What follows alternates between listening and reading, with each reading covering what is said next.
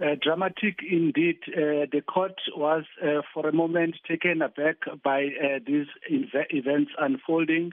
And afterwards, uh, Judge Ellistain had to intra- instruct uh, Mafe's lawyer, uh, Luvuyo Godla, together with the prosecuting, prosecution team to go and negotiate with him downstairs in the holding area and perhaps uh, find out what his condition was and uh, his reasons for refusing to come to court uh, after the, the bailiff uh, uh, informed the court that they were struggling uh, to get uh, Mafe to court because he was uh, lying down every time they pick him up. He lies down and uh, is flatly refusing to come to court.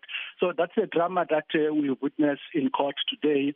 Uh, but then later on, the the lawyer for Mafe, Mr. Godla, came back and addressed the court that uh, his uh, uh, client was actually on hunger strike for which he was not aware because he was not duly informed by uh, correctional authorities, uh, but he was only told this morning by his client that he would not uh, come to address, uh, uh, sorry, to be part of the court proceedings today because he's embarked on hunger strike.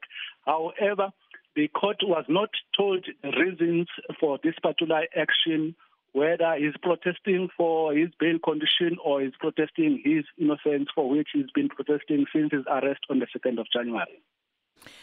Now, Mlamli, uh, you know, you speak about what happened uh, with the bailiff there. As I understand it, um, Mafe came to court in pajamas.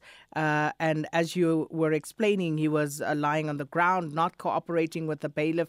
But we also um, go back, and uh, earlier in the year, there were a number of outstanding investigation reports, which included an outstanding psychiatric evaluation report. So, what has happened to that? How far are they on that?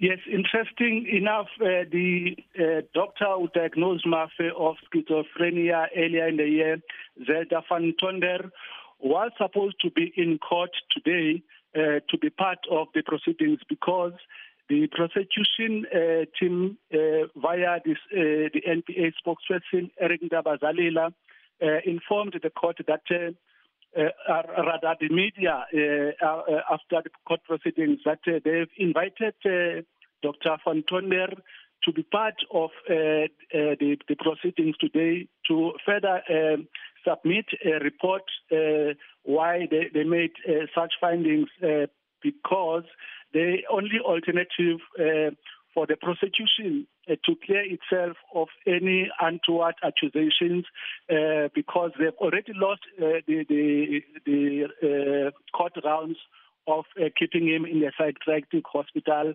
Uh, the defense team successfully uh, appealed that earlier in the court proceedings.